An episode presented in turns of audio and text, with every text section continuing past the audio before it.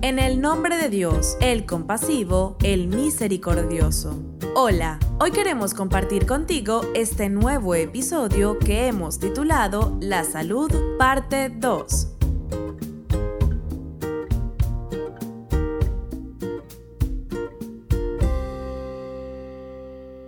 Son muchos los consejos acerca de la higiene y la salud en el Islam. En el libro Medicina de los Imames, por ejemplo, encontramos lo siguiente. No entra en el estómago de la persona que tiene incontinencia urinaria algo más beneficioso que el pan de arroz. Esta narración pertenece al imán Rida, la paz de Dios sea con él. Esta misma recomendación la ofrece el imán Jafar Sadek, la paz de Dios sea con él. Den de comer a la persona que tiene incontinencia urinaria y fetal pan de arroz, ya que no le entra en su estómago algo más beneficioso que esto, ya que el pan de arroz hace que se recubra internamente el estómago, eliminando las impurezas. También existen algunas narraciones de los imames con relación al consumo de carne. El mismo imán Jafar dice, la carne hace que crezca más carne y quien deje de comer carne por más de 40 días, su carácter cambiará para mal. Esta afirmación es muy distinta a la creencia extendida de que las personas carnívoras tienen más ímpetu y las vegetarianas son mansas no tienen testosterona o no pelean con los demás. No es así. Las narraciones nos dicen que el que deja de comer carne por 40 días se pone de muy mal carácter. Los médicos o los psicólogos tendrían que determinar en qué consiste ese cambio de humor. Ahora bien, si una persona llega al punto de volverse irascible por no haber ingerido carne, es recomendable decirle al oído el llamado a la oración. El Akdan esto lo apaciguará.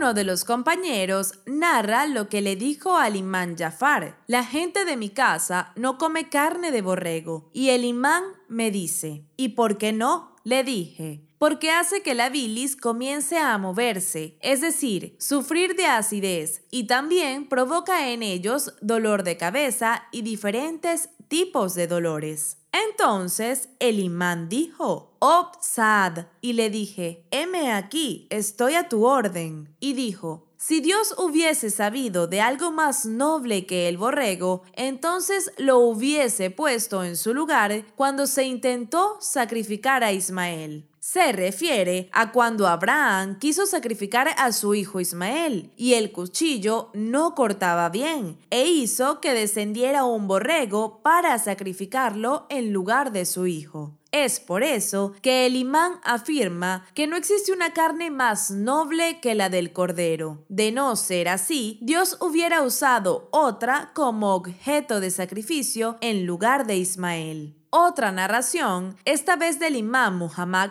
al-Bakir, la paz de Dios sea con él, el quinto de los imames, hace mención de la palabra aselga, que proviene del árabe y de su poder de curar la anemia. Los hijos de Israel se quejaron ante Moisés porque estaban pálidos y anémicos. Entonces Moisés les transmitió esa queja a Dios imponente, majestuoso, y él le respondió, acostúmbralos a que coman carne de vaca con acelgas. Existen muchas otras referencias a la carne. Por ejemplo, el imán Jafar al-Sadek también dice que tomar un concentrado de sopa de vaca hace que se vaya la anemia. Además, menciona la carne secada al sol. Como ya se sabe, debido a que antes no había forma de conservar los alimentos, por lo menos no de la manera que podemos hacerlo hoy en día, tenían la costumbre de deshidratarlos. A las tiras de carne tratadas así se les llama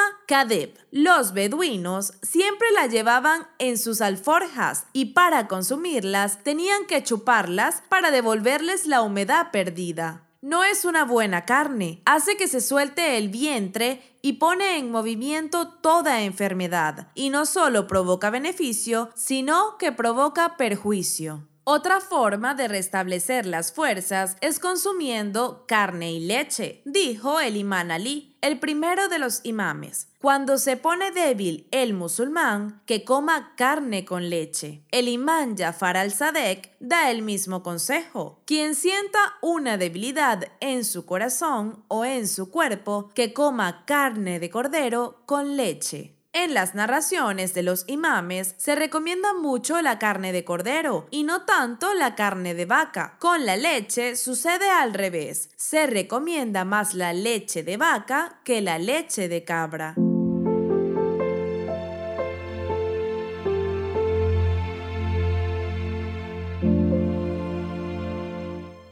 Existe un plato muy nutritivo que guarda un sitio especial en las narraciones. Se trata de la arisa. ¿Qué es la arisa? Es un término del árabe culto, el que se utiliza en las narraciones. La arisa es una preparación muy simple, una mezcla de trigo molido con carne, que puede ser de ave o de ganado. Dijo el imán Ali, coman arisa, puesto que ésta pone en actividad a la persona para la adoración a Dios por 40 días. Es decir, tan beneficiosa ha de ser que le da cuerda al creyente por mucho tiempo. Arisa guarda relación con el profeta Muhammad. Con él sea la bendición y la paz, y con su descendencia purificada. Si bien su milagro eterno es el sagrado Corán, también realizó milagros como los demás profetas. Entre ellos está que bajó una mesa servida del cielo para él, y el componente principal de esa mesa era la arisa. Una vez se quejó ante su señor de un dolor de espalda y éste le ordenó comer granos molidos con carne. El imán Jafar Sadek relata que cierto profeta se quejó a Dios de debilidad y que tenía pocas relaciones íntimas, suponemos que será poca fuerza, y entonces le ordenó comer arisa. O este otro, muy hermoso del mismo imán Jafar, Dios Todopoderoso le obsequió al mensajero de Dios arisa, hecho en el paraíso. Son granos que fueron plantados en los jardines del paraíso y las uríes de grandes ojos son las más que molieron y mezclaron esos granos. Y la comió el mensajero de Dios, y se incrementó su fuerza como si fuera la de cuarenta hombres.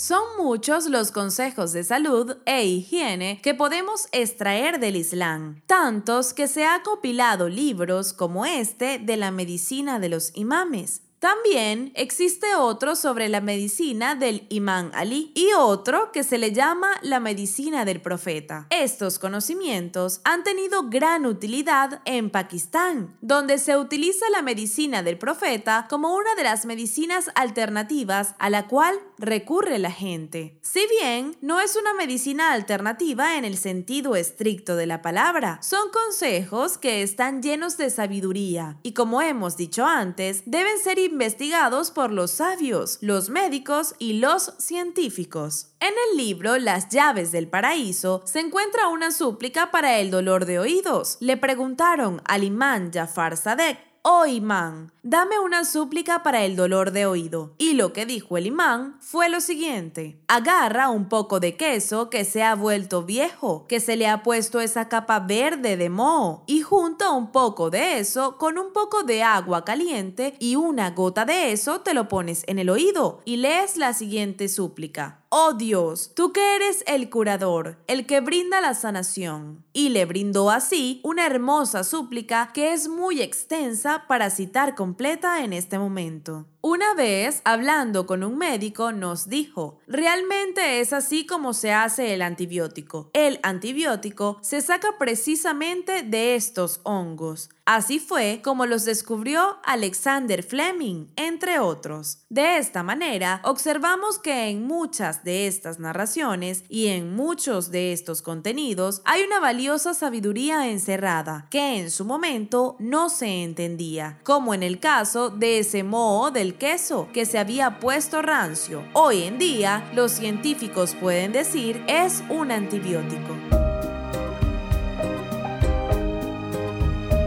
Al final de este episodio. Nos despedimos de ti con profundo afecto y respeto, seguros de que cada día compartirás con nosotros estas enseñanzas que abrirán tu corazón y tu pensamiento. Hasta mañana.